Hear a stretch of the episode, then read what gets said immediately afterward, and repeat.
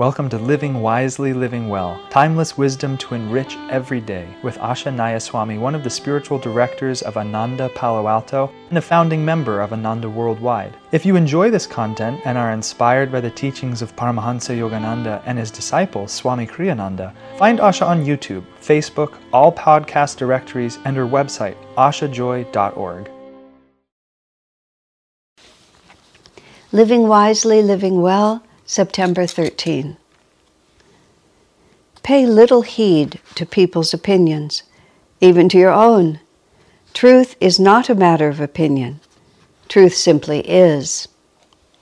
This is a very um, important and interesting point that Swamiji is making here that in, in normal uh, discourse in a Western society, we tend not to analyze these differences quite so clearly um, truth and opinion we don't really think about all that much, but the distinction between them is absolutely enormous and from a spiritual perspective is completely essential.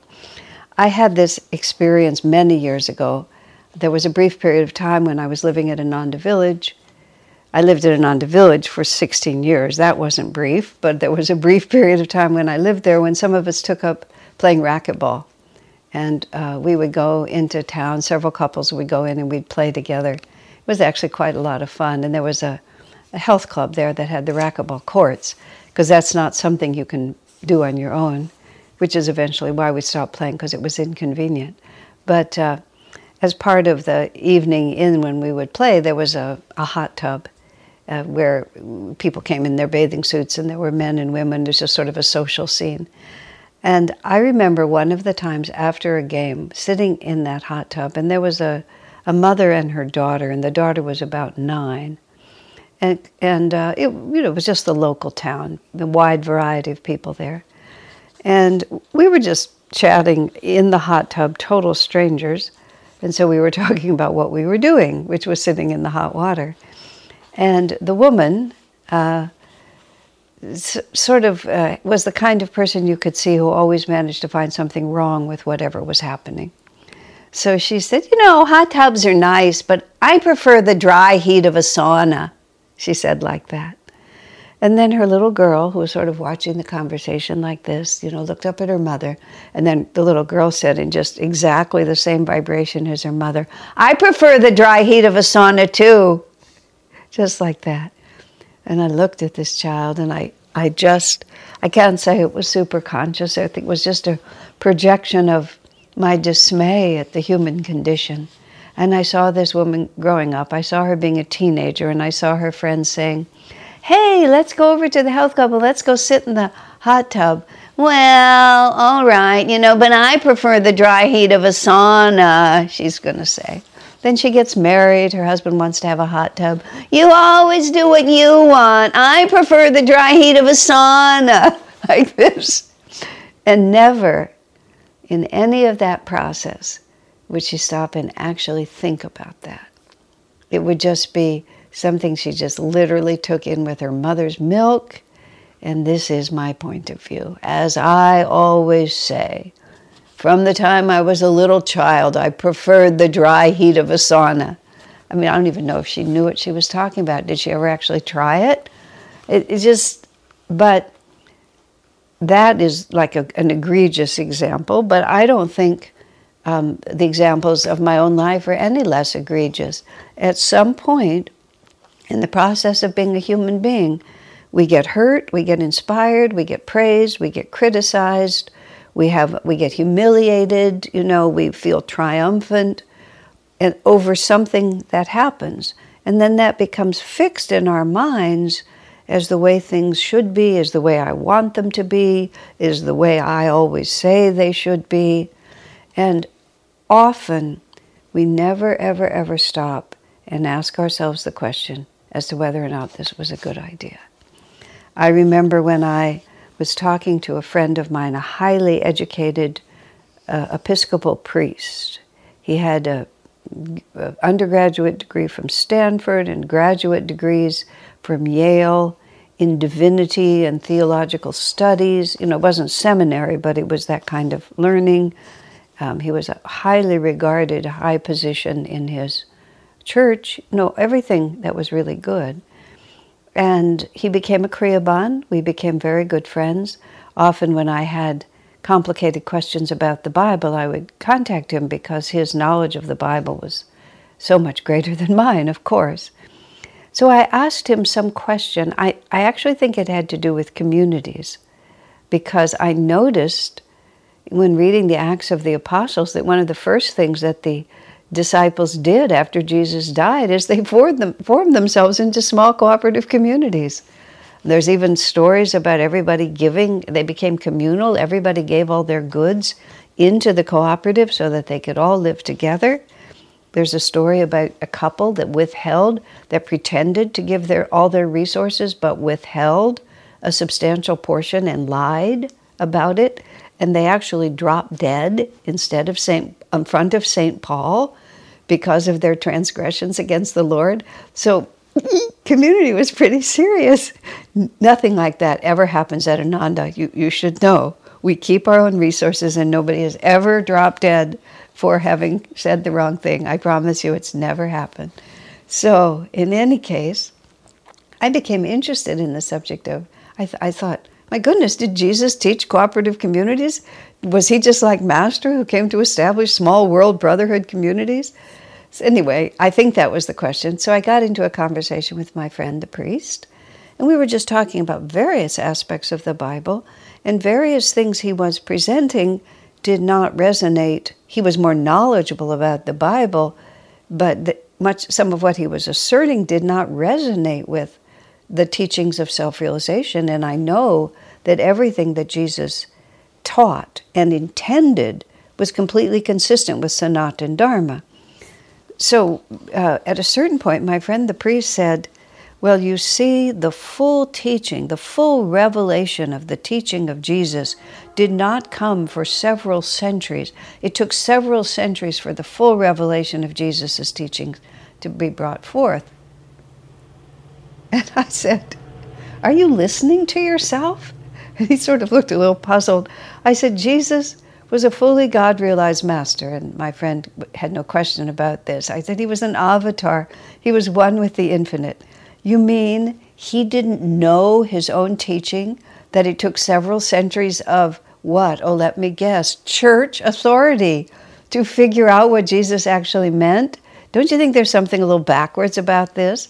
Because what actually happens is the avatar brings revelation, which is a direct experience of God, and through his power is able to convey that revelation, uh, hopefully, at least to the disciples with whom he leaves the responsibility for his teaching, and all through history to all those who can rise to his level, which are the saints um, in all religious traditions, which is why in his book, Revelations of Christ. I always want to pull the book out, but I don't see it behind me. Revelations of Christ, the entire premise of that book, which was written by Swamiji, is that there is one authority for, for, the, for religious, for spiritual teachings, and that is the saints. Those who share, share the consciousness of the avatar who had the original revelation. And all the theologians, all the historians, all the scholars, all the church authorities, all the novelists who try to say something else. It's just opinion. It's not the truth of the revelation, it's the opinion. So, going back to my priest friend, I said, really, centuries of church authority gradually knew something that Jesus himself didn't know. Fortunately, my friend had a good sense of humor, which is why I could speak to him like that.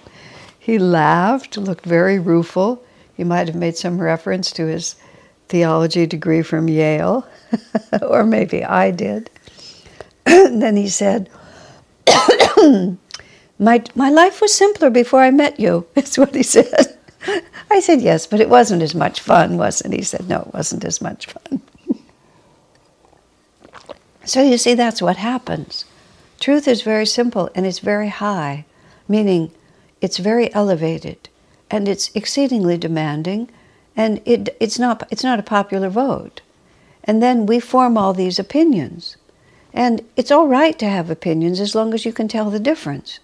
So that when truth challenges your opinion, you don't just defend your opinion, but we stop and we think, huh, I wonder what really is true. Which my friend, the priest, he was wonderful because, I mean, he was an authority in his church. People came to him for the kind of answers to the questions he was answering me, and he just spouted out and get a lot of respect for what he just said to me. But he was an honest man and a very sincere devotee. So even though he'd spent decades building up those opinions, he'd learned something new from Master. And he was willing to put his op- opinion forward and then see how it related to truth. Because truth simply is. Swamiji made a very interesting statement lately. This is being recorded in July 2020 and um, the, in the USA, in California, and our country's in uh, kind of chaos at this point, and there's a tremendous amount of confusion right now. I believe it's global, but it's certainly happening here. Just as what it, what's true, and we have political leadership that has has just developed a very random attitude toward what's true. What's true is whatever is declared to be true, and everything else is considered. And I love the phrase "fake news." Well, I myself, I have to add, starting when I was, um, it was when I was a hippie back in the 1965 era, 66 era. And I was actually, I was actually personally involved in something that was outside the mainstream. And that was the first time that I would see things reported in the paper that I had directly experienced and I was able to see the difference between what I had experienced and what was reported. And that was the first time I began to wonder how much of what I see reported that I haven't experienced myself is true, and how much of it is just, let's use the word spin. And then I was caught up with Ananda in uh, a very complicated piece of litigation, which was litigated as much in the media as it was in the courts very badly and very dishonestly in both places as it happened. Ananda was involved in two litigations. One of them went, went, was very honest and had a lot of integrity because of the judge, and the second was not honest and did not have integrity because of the judge. But once again, I realized, oh, there's a lot. People can just spin things any way they want, print it in the paper, and the internet now is just a free for all. But Swamiji had a very interesting point, which was different in talking about the USA, people here have become very committed to democracy. And therefore, we vote, and after we vote, the vote, the majority vote, decides what's going to happen next, decides in a very sense what's true at that point. And intuitively, in, whether, the, whether it's conscious or not, intuitively, people know that there are transcendent realities that cannot be voted in and out, that are not a question of popular opinion. It just simply is. There are, there are divine laws. We know they're physical laws because you can put your hand in a fire and burn it. But there's also divine laws, and I don't mean the Lord God declareth and you will be punished if.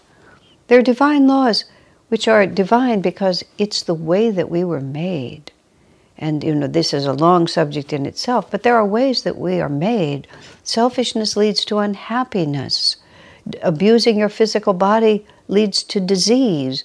Anger leads to, to mental and physical consequences these are just divine laws and you can insist on your opinion all you want but truth is truth and it isn't a matter of religion what happened speaking of my priest revelation becomes religion Revelation is direct experience, religion is people's opinion. And re- but revelation is different. Revelation, revelation is perceived. So the fact that we vote truth in and out of popularity, Swamiji commented, has caused us to lose respect for truth itself. And these ideas gain energy and that's exactly what's happened to our whole society. Now we just we live in the age of, of truth being random.